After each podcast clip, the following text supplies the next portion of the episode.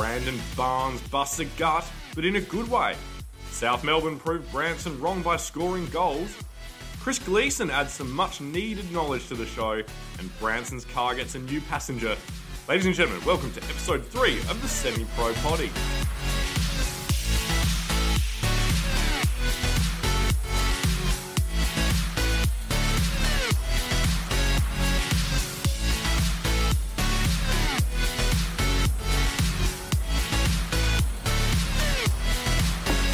And gentlemen, welcome to match day, game day, Match day. match day 3 of the Semi Pro. Match day 2 or match day 3? Episode three. How about we just go with that? Yeah, let's go episode three. episode three of the Semi Pro Potty. I'm your pretty mediocre host at times, in particular this one, William Chambers. Joined to me to my left is Branson Gibson. How are you? Very well, Will. How are you doing, mate? Good. Who's joined to your left? Wow, special guest, Chris Gleeson. G'day, Chris. Welcome, guys. It's great to be here on the Semi Pro Potty. mate. Very good to have you in. We've spoken about it for a while. Very good to finally bring some football knowledge and validity to this podcast. Someone who knows much more about the NPL than we do. yeah, just football in general. Yeah, really. absolutely. Um, so look, sit back and relax because you're in for a treat this week because you might actually get some insightful knowledge and um, yeah, great to have you on board, Chris. Danger. It's great, great to be here, guys, and talk a, a bit of NPL Victoria football. You guys are the only real podcast out there, so that makes you number one by default. So Yeah, we'll take that. Yeah. That's like uh, AFC Bournemouth. Apparently, they changed their name to include AFC. So at the start of every season, they are always on top of the league because they are alphabetically the first club. Like That's that a us. lot until you rename yourself as 1860 Bournemouth Yeah, could do. because it would be alphanumeric, wouldn't it? Well, I don't know. Yeah, anyway. Shit, what a great start to the podcast. Okay, anyway, we're going to focus because we do it every week. We got an extra special week this week because we have our guest, Chris. We've got our kit bag segment brought to you by Vintage Soccer Shirts AU. Um, we sort of mentioned it last week. They're on board. Absolutely love them. Again, very real problem of us not getting kits from Europe with less than about $20, $30 worth of postage attached to them and then also misreading the price from pounds to dollars. So, um, Vintage Soccer Shirts AU on Instagram and on their website um, are sort of sorting us out this year with kits, which is very lovely. But let's kick off because we've gone a very nice theme for today's kit bag segment. We've gone monochrome.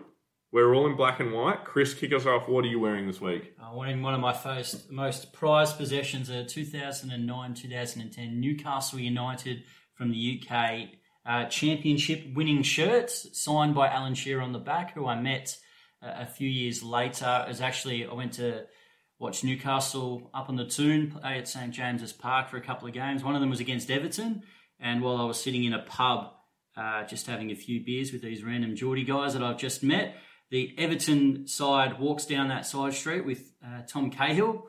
So I actually got to meet Tom Cahill while they were stretching. Tom stretching. or Tim? Oh, who's? I- I'm talking too much NPL with Yeah, uh, Tom. Yeah, I was like, I was like, hang on, Tom? 'Cause I- there was We saw him in at like- South Melbourne. You're like, amazing. Tim Cahill. So I- I've been blocked by him, so it's it's I forget which one it is. So, uh, yeah, Tim Cahill met him while the, the team was stretching, and um, walked out of the pub with my lager in hand and had a chat to him about Socceroos and that, which was great. And then later that afternoon, Alan Shearer was part of the broadcast for that game, and I saw him out on the town, and I just happened to have this shirt on um, as I was. You know, hitting the town and um, got him to sign the back of it with a with a permanent texter, which um, I happily found just sitting on a un, under a table, which is right actually at the restaurant. That's So- what I've always wondered where people would get like signed jerseys. Like, where are you, who's just constantly prepared for that scenario, but it's evidently not There's got, there's got to be players and celebrities out there who love to give their autographs and Yeah, carry one 100%. themselves. yeah. Yeah, But anyway. yeah, that would be me. You're my So talking about the kit, love it. Great love kit. it. The badges on it, the the shoulder, the sleeve badges. Well, uh, Coca Cola Championship, the Football League, and Northern Rock on the front, a classic Newcastle sponsor. Very good, very good. yeah, happy with it. Great kit. William, what are you wearing?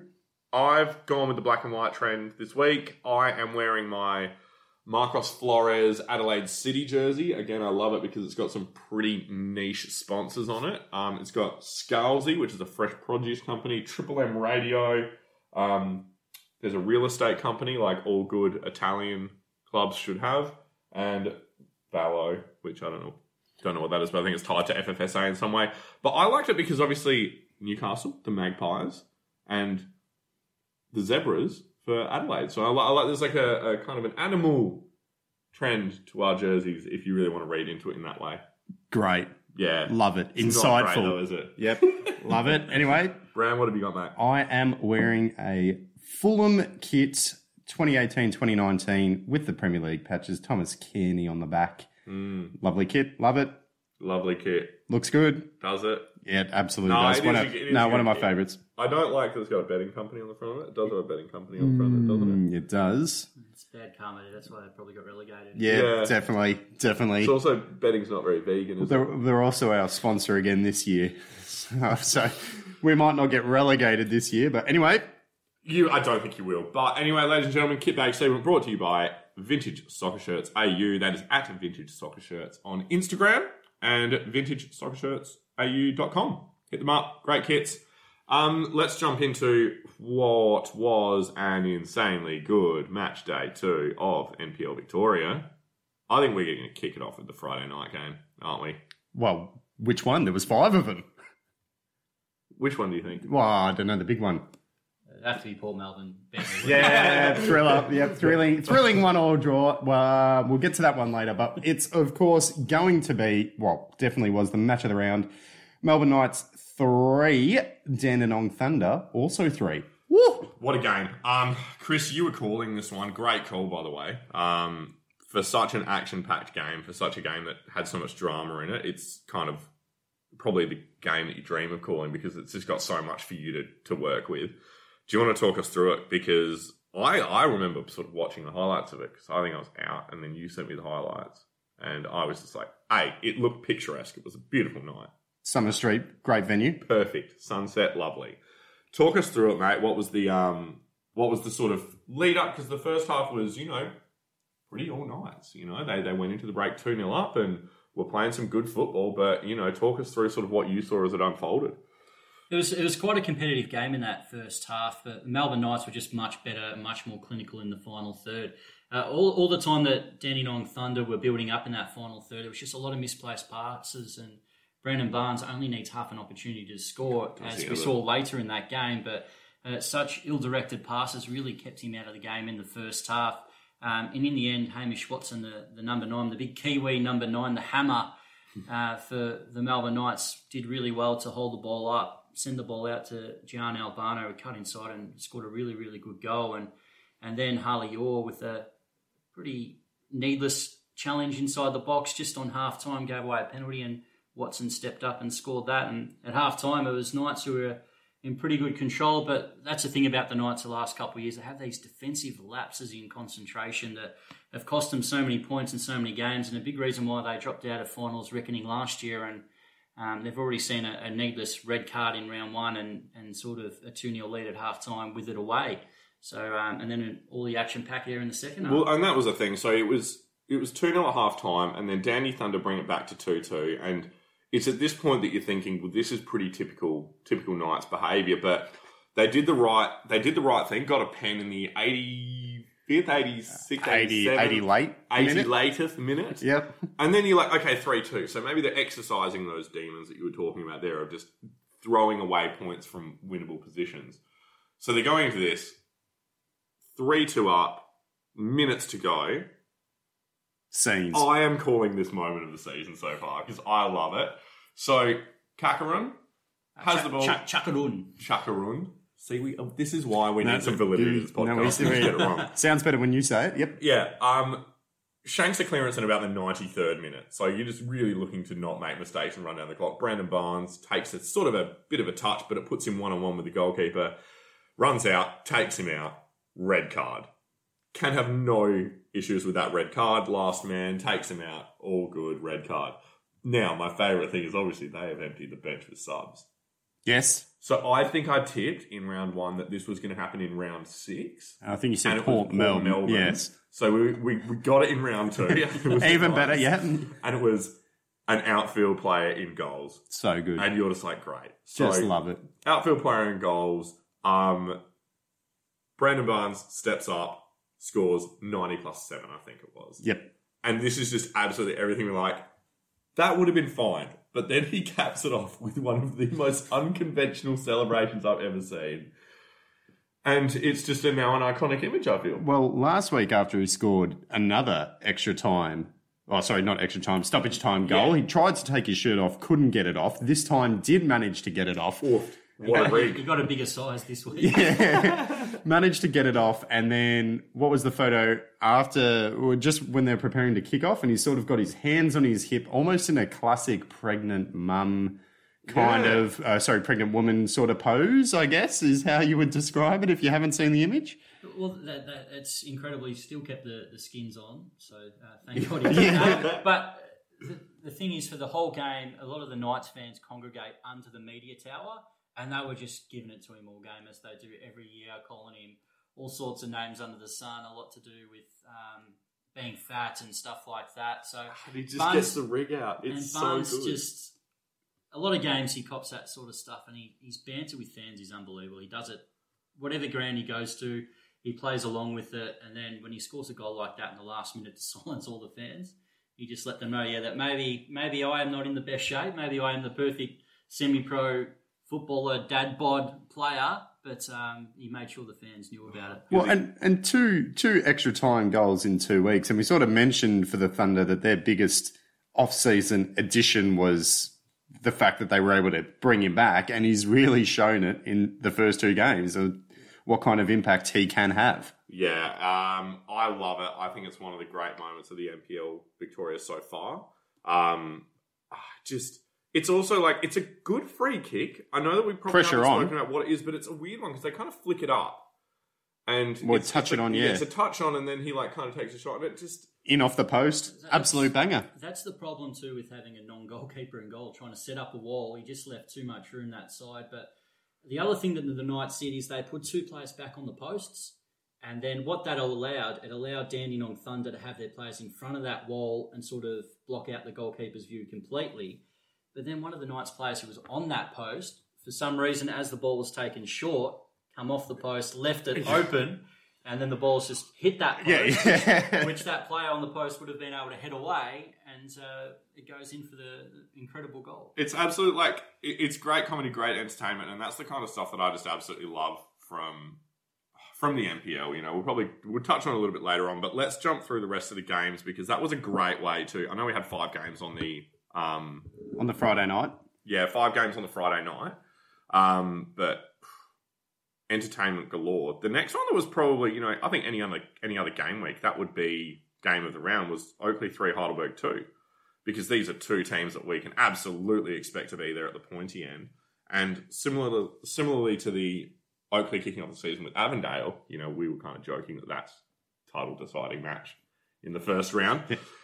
Another Title one. deciding match in the second round. Yeah. know. and literally the perfect start for Oakleigh. It couldn't get any better. Two games against two big time title contenders, and they've won both. yeah, yeah, really good. So, um, it was again another lovely sunset down at Oakleigh. Friday night was a good night for football. Good night, good night for the sun setting. Yep. as it always does. Are you going to mention the sunset in every Friday night game? No, probably not. No. Probably just the. I mean, just Well, you, I mean, you might. saving Yeah, yeah. Yeah, true. and it's freezing cold. The sun sets at four. Can't wait. Um, no, so it was Sean Ellis who had a pretty beautiful finish of his own uh, to to sort of open up close quarters. Um, just a shot across the goal, really, but hit with enough venom that it sort of you could get a hand on it. You're probably still not going to keep it out. Um, but after this, Oakleigh would turn it around, pile on three goals to White, Guest, and Knowles. Um, but then shortly after, they would, was, I think it was Noon scored to take to 3 2, um, which set up a pretty grandstand finish. But obviously, Oakleigh held on and look, they do what they do. They just, they know how to get results, you know, where we kind of say the flip side of that is Knights know how to throw points from winnable positions. Oakleigh know how to just hold on to points and, and just grind out games, and they absolutely did this. Um, it was a good game from both teams. You know, I don't think Heidelberg would be too upset it's a good performance against the best team in the competition. Um, arguably the best team in the competition. Pretty early, Will but seem to be. yeah. So I don't think they would be too upset by this because the performance was good by them. They did get some goals against a pretty pretty good defense as well. So yeah, And Chris, what did you make of this? Because it was once again the big name players for Oakleigh stepping up when it mattered. Oh, Sean, Sean Ellis, that goal was quality. That that first touch, you can put that in a, a museum. That was incredible. And cut inside. But Sean Ellis is all left foot. You you let him cut inside onto his left foot. He's you're just asking for trouble with that first goal, uh, and he did. He put it up in the in the top corner. But Oakleigh, they've got such a strong squad this year. They've, they've if you look at their run halfway through last year compared to now, they've lost the one game, which I think was Avondale in the final last year. Yep.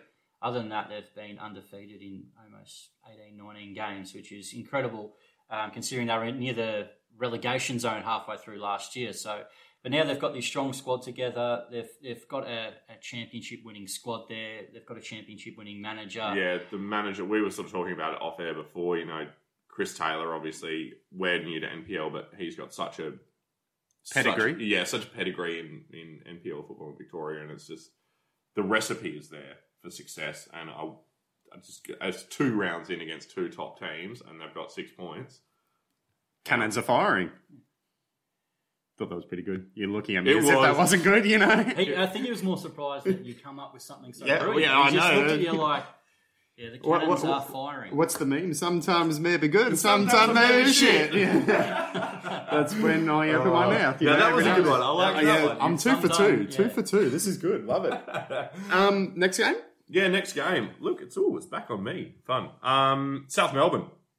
The South Melbourne that can't score that we said Oh, last I, week. so I think this is now two weeks in a row where I've been proven wrong and proven wrong immediately. Yeah. Uh, first week I said St Albans don't think they'll be any good, and they come out and beat, beat Green Gully. Then we were talking about South Melbourne after the Heidelberg game last week, saying their biggest problem is that they cannot score, Turns and out. they put five away. You go, Yeah. yep, all right, cool, no worries. yeah, so look, uh, South Melbourne 5, Eastern Lions 2, and I'm not going to mince my words with this one. I think South Melbourne were 3 1 up in the first half at half time, and it was a penalty, and then it was a hat trick to Harrison Sawyer in the first half, and two of them are just pretty much free headers from corners.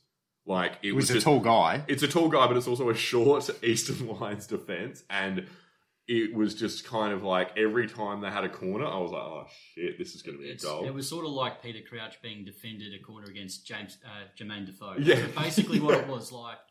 Um, it was just a couple, couple of real free headers, made the most of it. Um, 23 year age uh, striker. Milos Lujic for the uh, for South Melbourne's been their star striker for a long time. Yeah. They really struggled replacing him last year. Billy Konstantinidis really struggled in that role. It's a role that they really need to fix, and you know a hat trick in in this game was really incredible. He also scored another one which was taken away from him through I think it was a foul or an offside. So I know the South Melbourne fans weren't too happy about that, but um, it was a perfect day for him. A first half hat trick. He might as well just sit in the shed and have one of those South Melbourne Supers afterwards. oh, Well, which we will get. To, I mean, Willie, because he could order at half time and it might get to him by full time. But- Um, Good, good result for South Melbourne. Good bounce back from the Heidelberg game. On the flip side, though, uh, very tough start for the Eastern Lions. Obviously, Bentleigh Green's a tough opponent. South Melbourne, too much to handle. But for the Eastern Lions, two games, two thumping losses. yeah, I Goal think they- difference of minus six already. I think Not they would've- ideal. Yeah, I think they would have seen that South Melbourne game and gone, you know what? If we don't leak a lot of goals, we can probably get something out of this because they don't score much. They've got some, they've got scoring problems, and you know, just kind of grind out a result. They probably would have seen, but to to get pumped five past you is probably not what they were looking for. But still early in the season, despite us saying there's already been two title deciding games. Um, so we'll jump on. I'm going to jump into the next one. Green Gully, Neil Hume 2. Not a good start to the season for Green Gully at all. Um, but Hume are a good team. I'd say this is far more of a, a win to Green uh, to Hume than a, a Green Gully have bottled it. I think they're having a hard start to the season, but they do have the recipe. I think they're to be fine this season. Just a bit of a slow start. Um, for mine, the standout moment was the uh, the James Brown goal, the second one for Hume. Absolutely sublime turn. Loved it. Ball played in, just one touch, turns, takes a shot, cannons it into the back of the net. Banger. Love it. Very Um, good. Speaking about Green Gully, Chris, what do you reckon has been behind their poor start to the season? I mean, it's only two games, so again, we're not sort of overreacting, but they were a team that you would expect, or prior to the season, would have thought they'd be maybe top four. So what's what's going wrong for them early? Uh, from where they were last year, they've had quite a few injuries to um, some key players early in the season.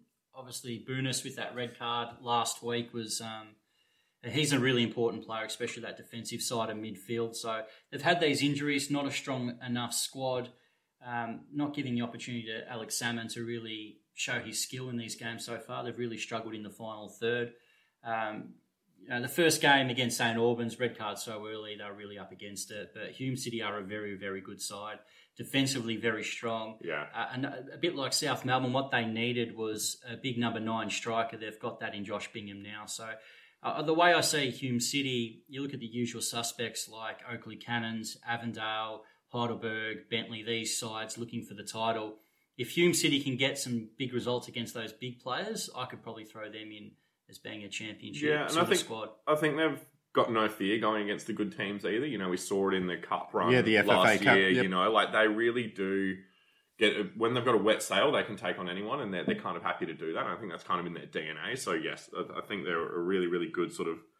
I think they can break up that big pack this year and really cause some some upsets and some good performances. And they had a good performance here. So you know, Green Gully, look, they play Avondale next. Yeah, serious chance of losing their first three games of the season. Yeah, um, it'll be interesting though because I think what week are they going to turn their performances around? Because I don't think they're a bad club. I don't think they've got bad players. It's just when are they going to click? And if it's next week, then I think they've got enough there to take on Avondale. But it'll be interesting. And we saw Oakleigh last year didn't win their first game till like round 9 mm-hmm. and then absolutely tore through, haven't lost since. Yeah, Dan- Dandenong City was another one in the relegation zone around the halfway point, but they threw a lot of cash around last year. Well, They threw a they- lot of cash said- well, they a did- of- well- lot of cash. Well, uh, mentioning Dandy City, so they had a one-all draw with St Albans in the first Croatian derby of the Was season. the first Croatian derby of the season. Pretty sure. You're now making me nervous. Pretty sure it was. There wasn't one in round one, was there? No, that wasn't right. No, no. Pre-season, there was the Croatian. Oh, derby. Okay. Yeah. All right. So the first Croatian derby of the 2020 NPL Victoria regular season. Chris, you, talk Brad. us through it. Well, St Albans has had a fantastic start to the season. Defensively, they were very strong against Dandy City, who are really str- with, with the quality of players that Dandy City have put together. I know Chris Lucas was on the bench this time. He's going to be a very important player in the final third for them this season. But the way they moved the ball was so slow, they made it so much easier for St Albans to sort of defend and be resolute in that game. And then the game sort of broke open in, in the first half where five St Alban players tried to mark the one guy who eventually got through. And in the end, it was just a couple of simple passes and Brader Man, Johnny on the spot with the easiest tap in you'll ever have. So um, that sort of one mistake sort of let Danny City in. And then youngster uh, Hodor with a exquisite volley later in the game was able to get a share of the points in that one. But St Albans have been um, quite impressive so far. They've again got some decent players that not many people know about. Bassett, who plays a number 10 role, a young Englishman, fiery haired, looks a bit like a young Sean Ellis, um, plays that number 10 role. He's sublime. He's a very, very good signing. They've got a few youngsters too who've had um, experience in Croatia and, and national uh, youth league sides in the A League and that as well. So, and uh, Marco Mancuso is a young 16, 17 year old who's got big things Yeah, on you were talking about him early on in the season. I think about him coming up. Oh, okay. Apparently I'm, not. I'm- I'm uncertain. No, no, no, no, I don't know. he- He's a current uh, Joey. uh, Yeah, so yeah. Um, and I think when we talk about football clubs having the recipe for success, I think St Albans have got it. They've got a good young squad coming through. There's a lot of energy about them as well. You know, where you were saying that Dandy City, they were looking a bit laboured and slow. They've got that energy and vigour to them to sort of run around for 90 minutes and really see our game. So, yeah, good start to the season for St Albans. Um, just keep on proving me wrong. Said they'd be no good. Apparently, I was very wrong. yeah. It's all right. Have you written on your piece of paper for the season prediction yet? Yeah. Yeah, good. Okay, good. I think they, I think they last time they were in the top division. I think they got around ten points for the whole season. They're already up to four St Albans. Yeah. So a bit of a yo-yo club, a bit like your kit Fulham. Yeah, there you Bit go. up Bit and of a down. dig. Bit of a dig. So yeah, well, What have Newcastle been for the past 15 years? Releg- relegated Yeah. twice Yeah. in, in eight years? I guess that gets close to a yo-yo club. Great fans. Especially if we go down Great this fans. Yeah, I think it's great more, it's cities. more The. Gold Coast of the UK. Yeah. Oh, yeah.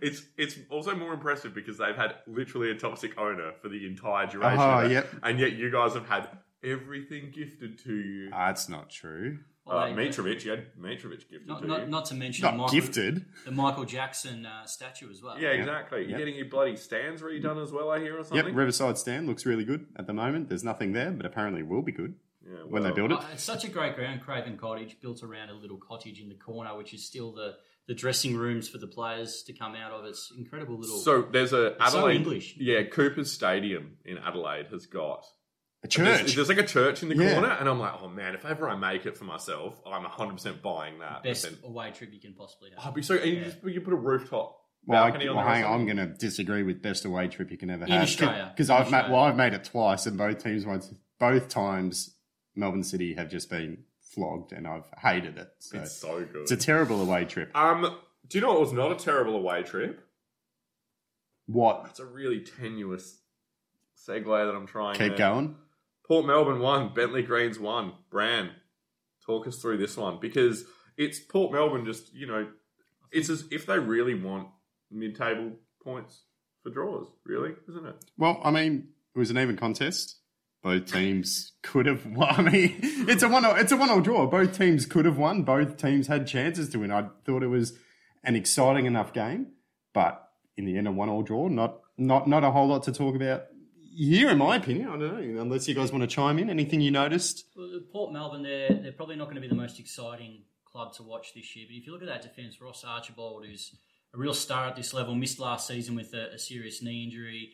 Michael Eager, the evergreen centre back for them, and Ko Digodoy. So that they play that back three with a couple of wing backs, and they're very hard to break down. Uh, JL Murphy's the smallest ground in the NPL, so it's. it's Is a- it actually? yeah, it's a it's it's quite it's like the old Highbury. uh, Are we talking in terms of like field size? Dimension, yeah. Or, oh, really? I didn't know that. Yeah, so it's a it's a little it's a little bit shorter than most other grounds, so it's very hard to break uh, to break and get past Oh, sides. yeah. So if you if you're going to sit three at the back and a couple of wing backs, it's going to be and a very good goalkeeper and Simons behind that. Um, it's going to be hard to get points out of Port Melbourne. So and Nick Tolios' side face that they're, they're, they're going to look for titles. Uh, Nick Tolios obviously relegated the strange situation with Kingston last year, take over Bentleigh, Win the grand fifth, final, win yeah. the grand Yeah. final. How easy is this? Yep. Um, he's got the ex- expectations to be winning trophies this year, Yeah. Nicolos, as you'd expect for such a big club like Bentleigh. So um, they'll be disappointed not to get four points out of that game, but um, Port Melbourne well deserved their point. I'd also be disappointed to get four points out of that game because I thought it was three points for a win. Uh, but- a full, Full. full, full. Oh, I full. heard four, and I was Full. like, yeah, I'd be disappointed Full. with that too. Yeah. Ah, well, there is a fool at the table. It's just Yes. me. It Yes. doesn't really work. Yeah. So bad. No. Okay, Branson, take this one home. Last Sometimes game. maybe shit.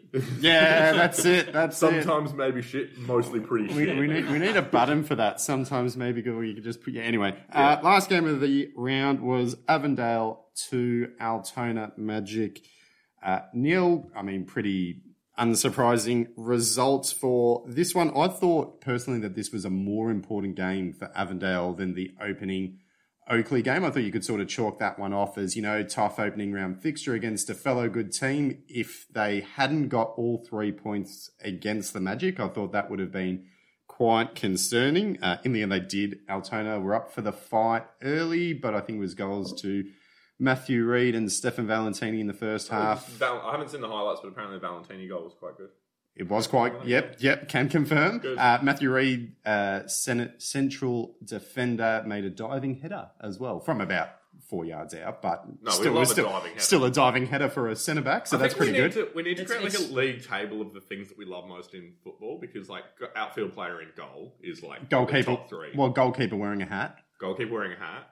Yeah, we need to. We'll, we'll Yeah. work on this. goalkeeper in a tracksuit, I like that. Oh, right. And if, if it's a tracksuit and hat combination, oh, Imagine an outfield player. the, the one. Speaking of the the Reed goal, one thing I absolutely love is strikers going for the diving header when they can just reach out their leg and just tap it in with the simplest of finish, but they go for the big diving header instead. I love Well, as, as, a, as a as a defender, you know, maybe he felt more comfortable with the header, you know. But There was one that I was watching this week. Sorry to interrupt, but it was re- I was re-watching some of the highlights of the 2014 Brazil World Cup. And that Yep. Robin Van, I know this is a tenuous link. Yeah, let's between go. an NPL semi-professional podcast, and I've just gone straight to the World Cup. I can see the link. Thanks, mate. You are always welcome on Yeah. the show.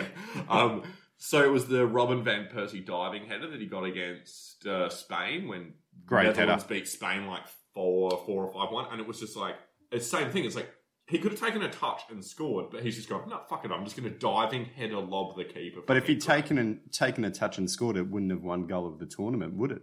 I don't think it did win goal. At all. It That, did. that was the first It time did. I actually saw the shooting star meme too, when they made it for him diving, and then I was like, Oh, yeah. "How good's this?" Bag Raiders, great song. Branson? Yep, no, don't don't know a lot about it. Uh, anyway, moving on. So Avondale two 0 up midway through the second half, first half. Uh, never looked back, controlled the game from there.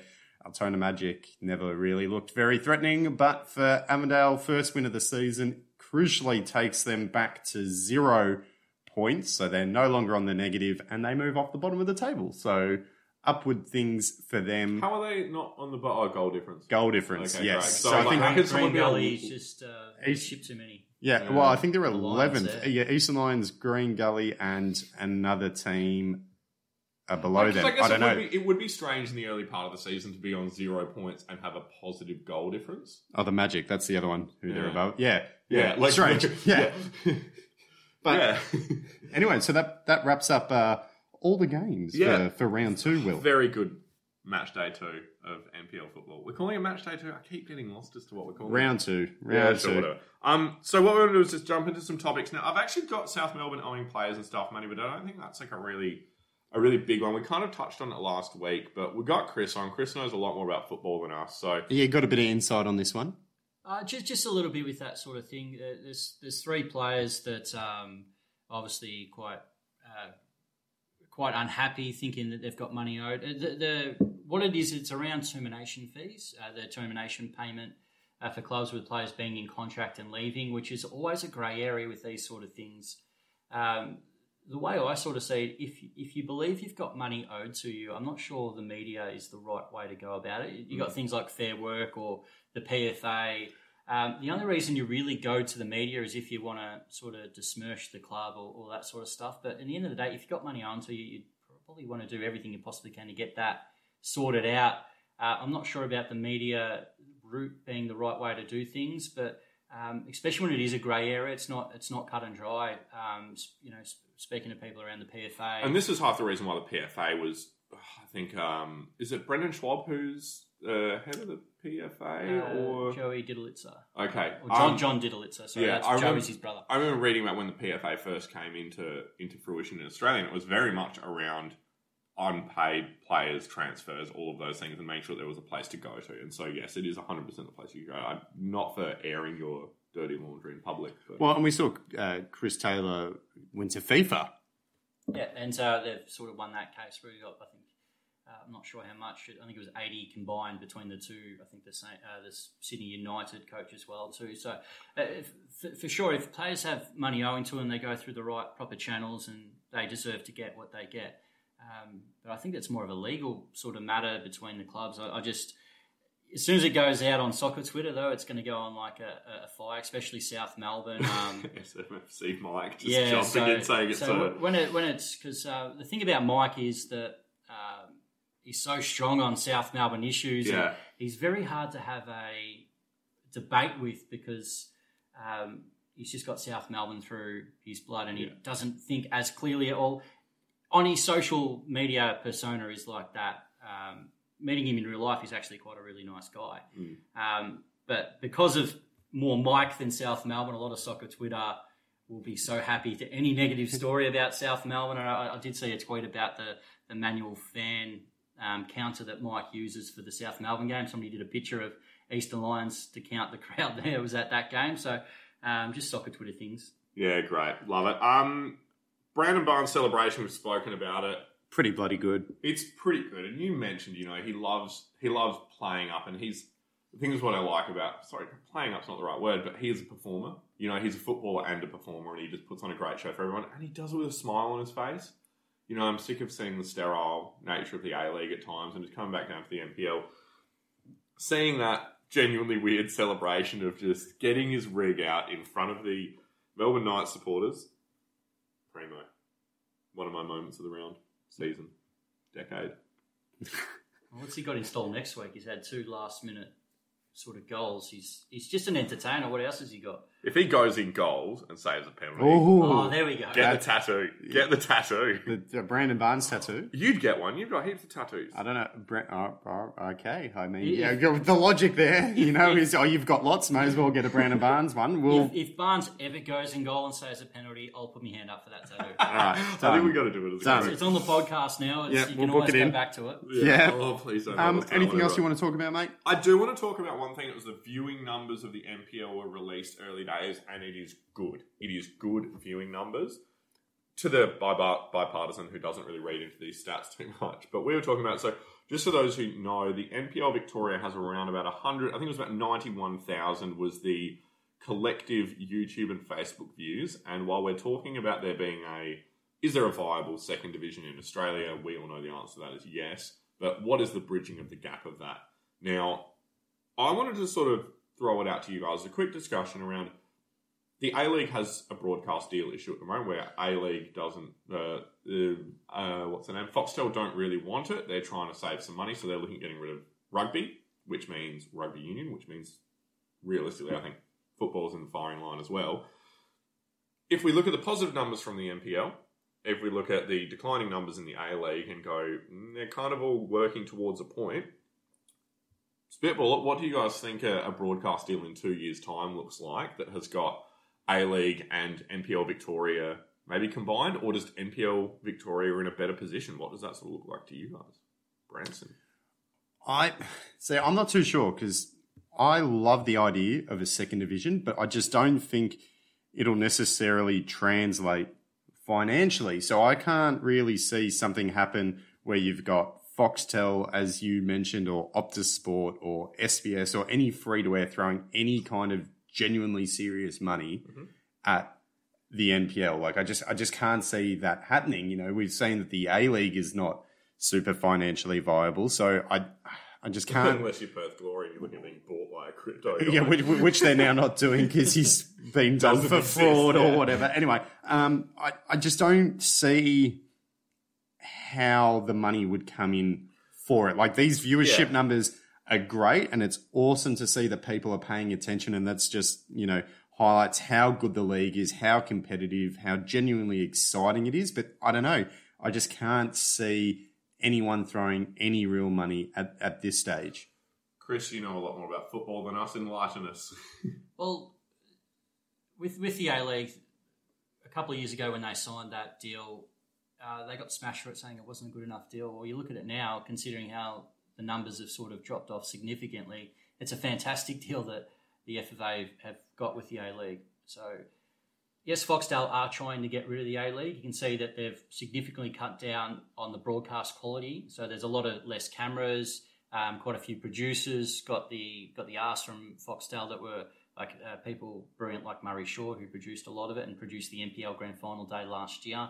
Um, you look at they've got two full time commentators, Fox Sports, who are basically doing all the games just because um, they're, they're already contracted with Yeah. Fox, they might as well use them. So uh, they're dwindling their product as well. And then you get to this stage of the A League, it's it's not a huge amount of stories, as in there's no relegation, there's no dogfight at the bottom end of the table. Sydney FC are so far ahead of everybody else. but then so far behind in major competitions like the Asian Champions League. You know, it's really sitting in its own little Yeah.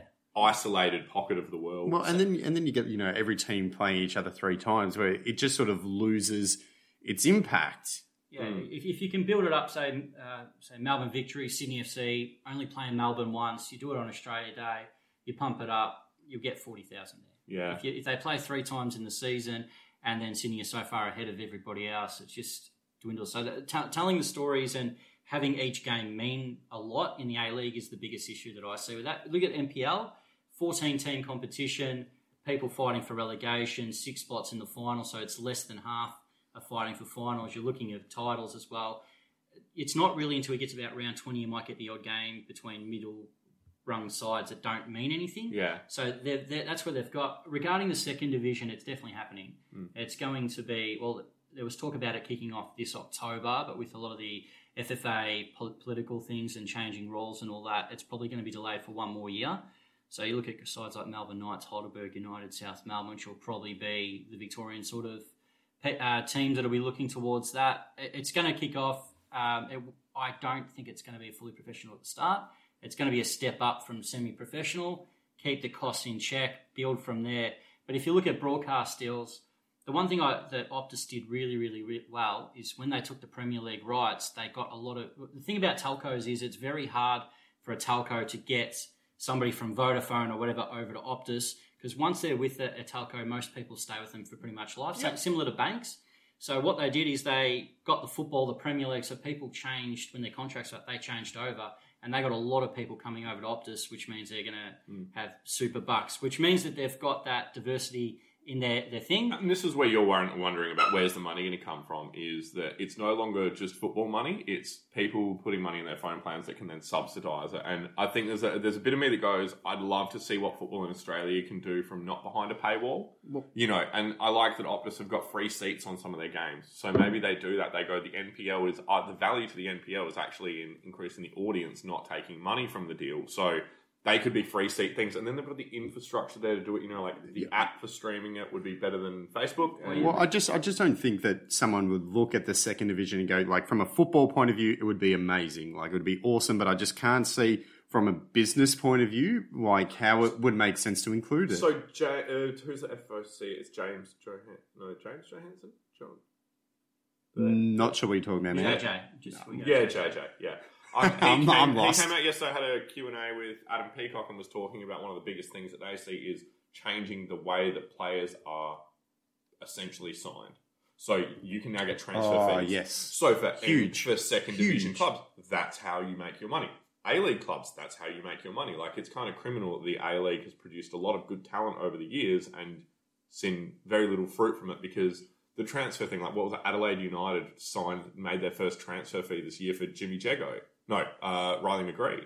And you're like, that should Yeah, have been been- happening years ago. Yeah, been So- around for 13 years and they've only just paid for a player. Like I just you look at clubs making that, that payment into infrastructure to create young talent, and I think that's where you make your money. Like realistically, if you've got Dandenong City out there running trials and everyone for everything, they've got a really good sort of youth setup. St Albans as well, they've got a lot of young players coming through. That's how you make your money. But I don't know how anyone who wants to buy the rights is going to make their money. I just don't think that a second division would necessarily, like we've seen with the Yeah, top so- division, that they, that they're struggling to make money. That- so I just think that problem would be that's where- emphasised with the second division. That's why it can't be one of those traditional broadcast sort of deals. It has to be a diversified thing like Optus, who have the telco thing, and, Yeah. and the sport is sort of uh, uh, just a little bit different to that sort of thing. And If it's just a broadcast thing or a streaming thing, um, unless they develop their own app and, and do that sort of thing, which I know Football Victoria is talking to other states, particularly New South Wales, to have all the NPLs on their own app because if you look at Facebook and YouTube, it's got amazing reach. But what it has is you can't really control the commercial side of things that well. No. So that's what they're sort of looking. They're saying, well, we've got these amazing numbers. How do we commercialize it properly? Yeah. But but in saying that, Optus Sport and Kayo Sports are in talks with Football Victoria. They're very interested in the NPL Victoria. They've seen the numbers and um, ongoing discussions with them about what could possibly happen in the future. Maybe a, a, a match of the round sort of thing on Optus or something like that. Kayo's been looking at a review show. So, um, especially with the links with Michael Zapponi with Football Victoria and that as well. So, um, there's definitely things on the horizon that Foot- M- MPL Victoria is doing really well. All right. Exciting. Let's wrap it up because let us know what you think that sort of landscape looks like because exciting times and I think the product's good enough for it. Um, so yes, we will take a break and end the first half, jump into the second half, go through all the non-footballing stuff that is actually really still quite footballing. We're only, Love it. We're only going to get better because it's it's two 0 to the Knights at half time, and we we've got all the action to come in the second yeah. part. Who's going to get red carded? Probably Yeah. me. all right, join us back in a minute, guys, for part two of episode three.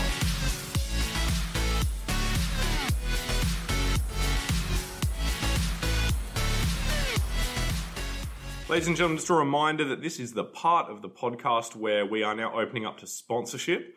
We are such a legitimate organisation right now that we're looking at partnering with great companies across Victoria that are keen to reach an excellent listener base of NPL Victoria supporters. If you would like to get involved with Semi Pro Potty in any way, please email us at show at semipropotty.com. That is show at semipropotty.com.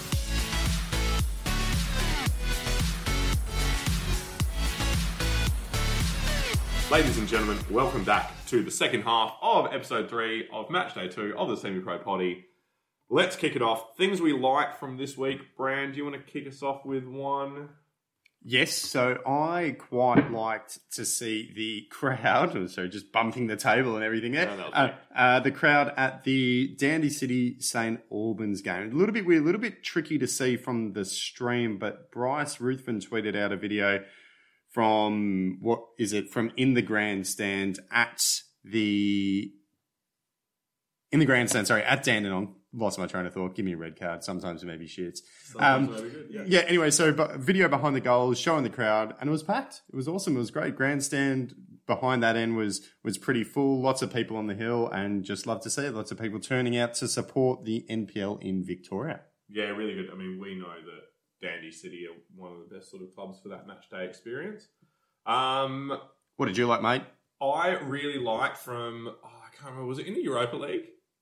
It was Ryan Babel shit housing a Getafe player, and essentially the Getafe player goes down under a challenge and starts rolling around in pain. And just we've all I think we've all thought of doing this, but he does it, and he just goes on the ground, and starts rolling around with him, and then he gets Like up. like to imitate Yeah, him, yeah, and and, then- like and- take the piss. Yeah, and then he goes. The guy obviously just goes like, "This guy's being a dick," so he gets up and starts hobbling away. And then Ryan Babel gets up next to him and starts hobbling along with him, and, And- it's just so good. and it's like in his face too. So like he's really sort of showing it off, you know. Uh, it's absolutely, absolutely brilliant. The thing that I absolutely loved from the week was uh, not the decision, but the Lo Celso red, non-red card from VAR. yeah. But my favourite part about that was they asked Mourinho after the game what he thought of it, and he said he didn't see it, but there's a photo of him one metre away from him, right in front of him, the tackle. And he's clearly he's clearly seen him try to snap his leg, Yeah. but no, I didn't say it, didn't have a good view of it. I think it was just clearly- very a very political answer It's there. so funny because he is actually, I think, at that point, the closest person to it, apart from the two Yeah, people right, in the yeah. challenge. Oh, it's so good. Then also in that, another thing that I loved about that was when the VAR then came back afterwards and went, "Oh no, it should have been red." And the the reason Yeah, yeah. Afterwards, yeah. The reason given at the time was that oh, the player didn't have anywhere else to put his leg, which is uh, It's just the most. I reckon But that you- the most Vinnie Jones excuse for a bad challenge. Was like, "Ref, I couldn't put my leg anywhere else." my, my, my favorite What? old English. Cha- my favorite old English challenge like that is is um uh, sorry about that ref. I got there as quick as I could. That's yeah, Yeah. that's Yeah. good isn't good enough. Yeah. Um, that's so terrible. I hadn't heard that explanation. Oh, that's yeah, so, so bad. It's so bad. But that's like chucker and just go, oh, sorry, ref, I had nowhere else to dive. Well, then look- at him, I don't know. What? Yeah, he's like, "Oh, sorry, ref, I couldn't use my hands outside the penalty area." It's like, it doesn't make it okay. Yeah, so I used my foot and put them halfway up his shin. Yeah. Um, another thing that I liked, you tweeted it out this morning, Will.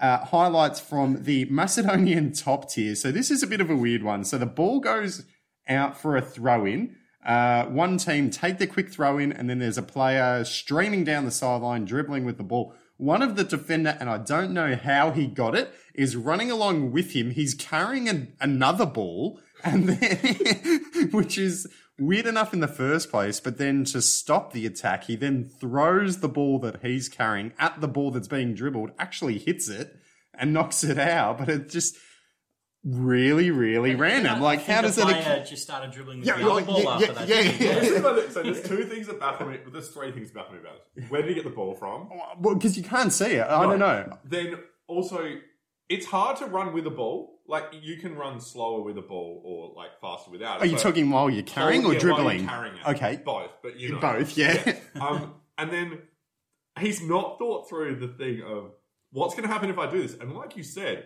throwing the ball at the other ball actually helps the other guy because it kind of the ball bounces back behind the guy. He just goes in behind him and can get a shot away. Well, and, I, and I think at the end of this segment, I think the player gets sent off, He gets doesn't he? sent off, and I'm like, "What else did you expect?" Everyone is everyone's standing around the referee shocked, and I'm like, "What else did you expect?" I was just about to ask that because all I've seen is the clip of the ball being thrown, and I haven't seen what happened after that. Well, he gets- so yeah, he gets- that answers that question. Well, yeah, well, he gets sent off, but you just sort of look and you go, "That's amazing." And I think we had um, a couple of uh, a segment last year. You know, that's so NPL things that happen in world That football. Yeah, well, I mean, would love to see it, and the Ryan Babel. I think that fits nicely into that category. Um, things we did not like. I'm William. doing, I'm doing this half of a bait for you, mate, because I know you'll get great satisfaction. Great. But Liverpool actually losing a game for once, and not concerned because it is a two-legged tie. So Chumps. Yeah, losing You- away to Atletico, and then I did actually like this. This is actually probably one thing I did like was the Atletico, uh, the board, one of the board members for Atletico came out and were like, "Oh, no, we're not concerned about Anfield. It's an old stadium. It's Yeah. not too difficult." No, but- like, "Oh No, but fair enough. It's not even Liverpool's stadium, mate. Understand his point. Oh my god, you guys have three stands at the. No, no, it used to belong to Everton. Yeah. Everton's real home field, mate. You guys No, just but you're in, you you're just in a position stole to it. pick on s- to pick on grounds at the moment. Yeah, I You've can. literally got a, Absolutely, oldest club in London, oldest stadium in London. It Whatever. fucking looks like it. Yeah, no, it's amazing. Um, there for anyone good. Also, for you got? those for those for those playing at home, Fulham have scored more goals against Atletico Madrid in the last time we played them than Liverpool. So, suck it, Will, you chump. Fuck, man, you got the barbs today. Yeah. that sting. Sometimes maybe shit. what did you guys not like from this week? Anything, or are we going to jump onto our? I'm going to throw one of my commentators under the Ooh, bus. Yes. Oh fuck yes. And he's a Spicy. guy I absolutely love, Dan Lonergan. He's had a, a long history with uh, ABC Grandstands. Um, for the footy James, guy, the footy guy, the right? foot- everyone knows him as the footy guy, the race caller. Um, I absolutely love him. He's a, an awesome bloke. But he tried to go with the James Brown's uh, quote when Brown, uh, James Brown scored, obviously the soul singer. So obviously James Brown, I feel good is the thing.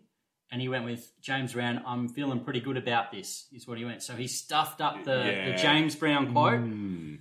And just sounds a bit silly in the process. Yeah, it does. Yeah, Yeah, just- that's pretty NPL. That's things that we don't like. So Yep. we now Points, need to- points, points for effort. Points for effort, yeah. but- Points off for execution. Yeah, points off for execution. Like how spicy that one got. Um, let's jump into the next one. Branson, Yeah. film time. Because Yep. we didn't go to an F- NPL game this week. We What? don't have a, an album. No, and just quickly, Chris, are you a big film guy? I, I, I like to get the old pirated movie, yeah. All right. Yeah. Okay. Okay, well, we'll great. see. So we'll this see, could- we'll see this how we could- both go. Yeah. So the method of this one is I mention a film. If Branson hasn't seen it, he has to tell me what he thinks it's, it's about. Yep. And then I will. And if I have seen it, I'm just amazed, Yeah. and okay. Will gets really disappointed. I actually think there's a chance you may have seen this. All right. Because it is in the national curriculum, not the FNR segment. yeah. Looking for Alibrandi. No, I haven't seen it. I haven't don't know. seen it no. either. no. Oh. Come off it. All right. Okay. What do you think Looking for Alibrandi is about? It would be a new three part documentary series airing on Netflix about a missing cold case about a 14 year old girl named Ella Brandy.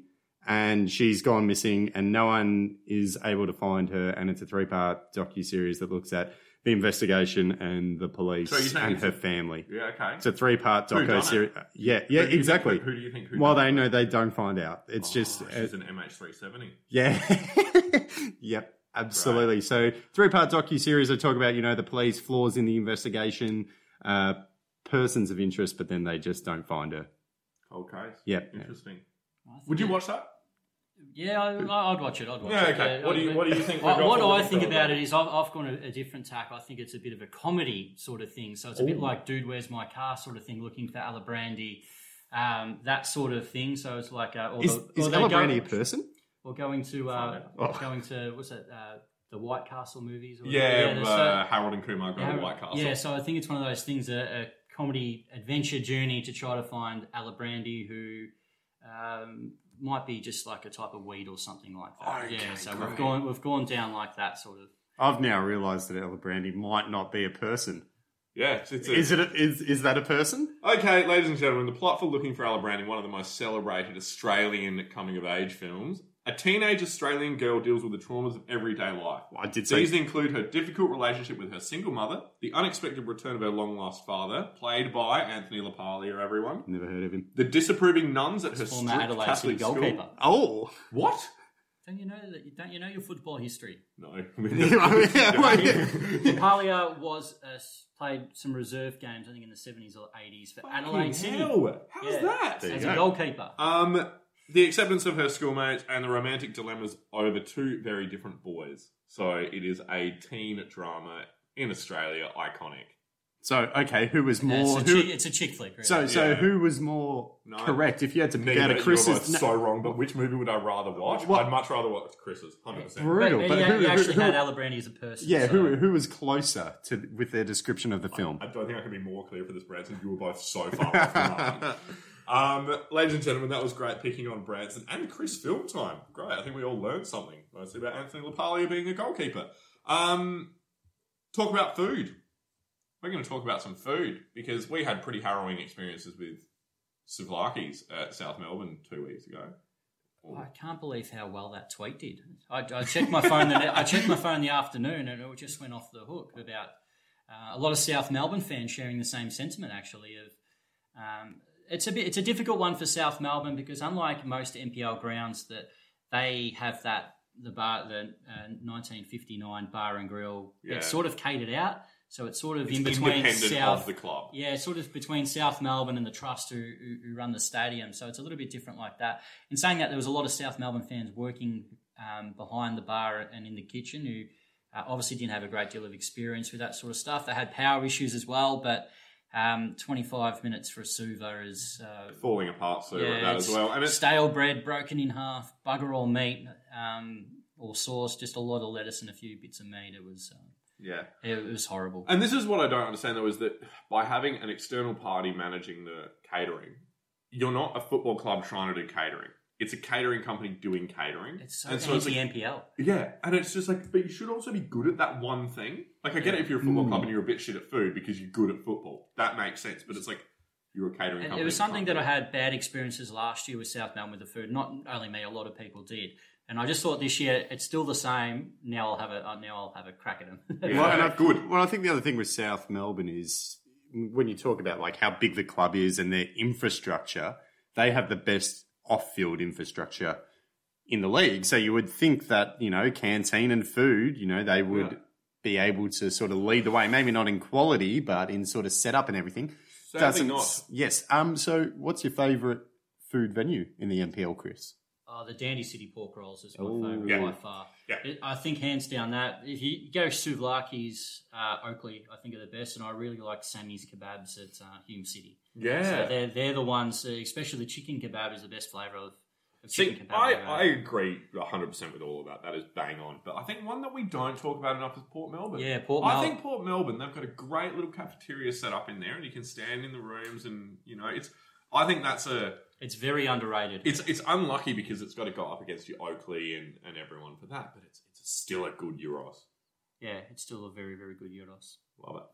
Um, brands, car update. Yes, I do have a car update because we've done it in the done it in the first two weeks. Sort of. Why- un- why would we keep We got a car sponsorship, do we? Or- no, we don't. We don't. It's more. Brands more needs a car sponsorship. It's- anyone who's Yeah, there you willing to sponsor this podcast, please do. If you're a car dealer, Brand will buy his If anyone car. out there's got uh, a new clutch for a 2009 Subaru Impreza, I'm, quite, I'm quite happy for that as well. yeah. So show at semipropoddy.com, everyone. Yeah, uh, so my car's had a bit of a bit of a checkered history. Week one, we talked about how I had new door handles and a new mirror, uh, which was very exciting for, for you as the passenger, Nor- which didn't people have a door about, handle. Uh, new tires or new brakes or something. You're going for door handles and Yeah. Yeah, like what does this car? critical bits. What does this car look like before? Well, it, it was okay. It had missing door handles, so Like you. it's hanging down Sesame Street next to Oscar's can. Pretty much. Well, so What do you anyway, Oscar. Yeah, so I fixed fixed it, you know, fixed the door mirror, fixed the door handles, all was great, and then it got hit. Perhaps wonders. Yep. Well, no, no, with the screwdriver and everything. Anyway, um, uh, then last week we talked about how it got hit on the street after you washed it, so the tail light is smashed and uh, dents and scratches on the back right corner. Anyway, so the update is so I went to get in my car this morning and I was walking around the driver's side, had a look at the broken tail light because I do, because it was quite sad to find that there is a new friend living in my tail light in the form of a giant spider. Branson Yep. So I have a photo, and there you can see a giant spider has that is so menacing. yes has has taken up residence inside my broken tail light. So I now have a new friend. It's also kind of concerning if you're driving behind you and the Yeah, brake, brake lights, lights come on, on and you you just can see this massive spider. Yeah. And the spider as well would be like, I am tripping balls right now. It's like, it's like the Batman signal. yeah, Like a- yeah, Yeah. exactly. That's Um, it. So there's a big spider living in the back of my car, which is That's that's Great. my that's my update for the week. And ladies and gentlemen, that is the end of Brand's car update for the week. Sponsored by, please sponsor us so Brand can get a new car. Yep. Um, blunder of the week. What could we have done that someone didn't do? Uh, well, I think the easy candidate for the well, I don't know. Shakaran's red Not card. not necessarily that we could have done it, but yeah, I reckon that would sort of fall You know, into the you know, category. there's one thing I could have done is I could have standed on the post. And Yeah, not moved. exactly. I reckon, Oh, yeah. I reckon I could have just stood there and wait and just headed the ball away as it was coming towards me. Particularly me, I'm quite tall. Yeah. Yeah. I reckon I would have had that. It covered. wasn't even that whole. Uh, that, it was only halfway up the post too. So, Yeah. uh, So we're just going to sort of cover that whole running out, giving away the penalty, red card, then not manning the post. That was sort of our our blunder or Yeah. our, our our poor passage of the week. Yes, correct. Um, things that we could not have done. Well, Something Brand, that was really pretty impressive. well, Brandon Barnes' goal, obviously. Um, It's also the turn. I'm going to be honest with you. The turn is the bit that I like most because.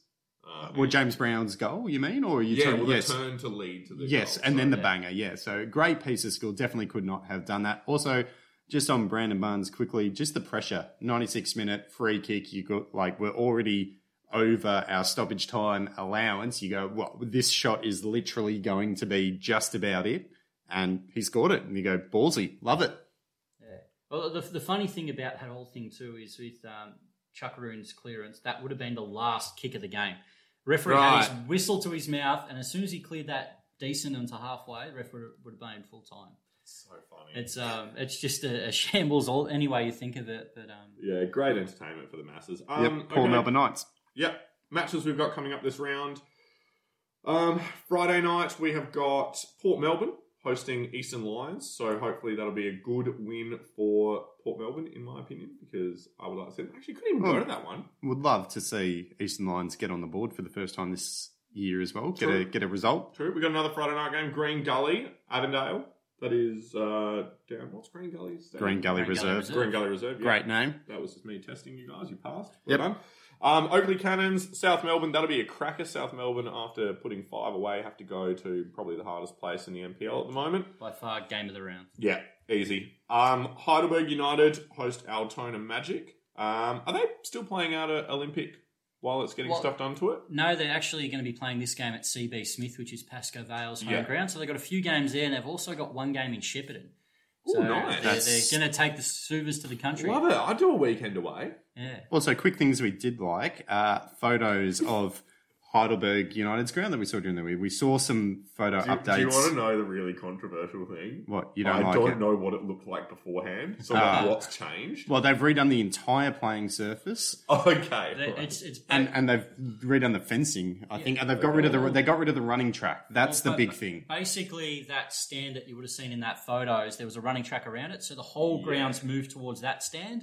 There And was they like put the, they put the concrete boundary around, around it. it, so- and yeah. if the photos, I don't think see it properly, but there's like a, mid, a media corporate area on the other side. And what they're going to do is they're going to build a grandstand in front of that now. So it's going to have the one stand on the other side. It's going to have change rooms and another stand on the other side. You- And behind that, they're going to have a car park behind the stand that's there at the moment, and also two synthetic pitches, all in the confines of Olympic Village. So we're talking a pretty similar setup to what Oakleigh even have. Because Oh. they've got the two synthetic pitches out the back, maybe even more. Yeah, Three it's- synthetic pitches out the back, and then Yes, it- it's going to be very similar with that. Yeah, even, cool. even Oakleigh, I think, has just about got funding for a new grandstand on the other side. So great infrastructure. Love a bit of footballing infrastructure.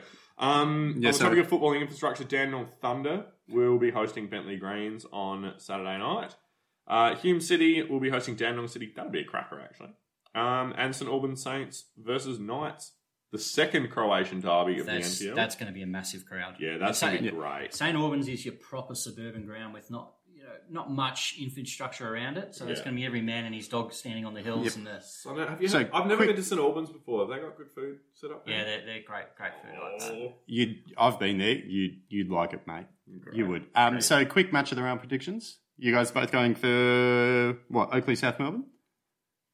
Yeah, big big test for South Melbourne because you know everyone sort of expected them to bounce back against Eastern Lions. Had a pretty poor showing against mm. Heidelberg. They've got a top six squad. I've got no doubt that South Melbourne do to break back into the finals this year. But I have had queries on their manager and the style of football they play. They sit back quite a lot, and they've actually got a lot of quick attacking players around Harrison Sawyer. So when they press high like they did against Eastern Lions, they look a million dollars. Yeah. But there's too many games they just sit back, absorb too much, and then they make a defensive mistake and then cost goals. So And, we, and we've seen for them as well a, a crap loss against Heidelberg and then a good loss. Uh, sorry, good loss. A, A good loss. A, a good, Classic Fulham supporter. yeah, a, a good win. they got Uh, relegated, but gee, it was a good loss. a- so many terrible performances. Um, uh, yeah, so a crap loss against Heidelberg, a good win, albeit against a team who we think is going to struggle. This is going to be a big test if they can make a change. My match of the round prediction, though, is the Knights against St. Albans. I think that'll really sort of indicate where both of these teams maybe are. You know, have St. Albans sort of overachieved? I know it's only week two, but with two strong results. And for the Knights, it's like, okay, it's time to show up if they really are going to push for finals this year after two draws against teams around them in games that they probably could have, should have won. should be getting three points out of this one, You but would- they might not. You would think that they would be absolutely wanting to get it, but if they don't, I'm going to go for the St Albans Knights game because I kind of want to go to it now and try some food. So, what nights are on? Sunday, Okay. Sunday, 5 p.m. Twilight kickoff. Woo. Lovely. Exciting. You can't go wrong. That pretty much does us for it. Chris, thank you so much for joining us this week. It's been an absolute pleasure to have you on board.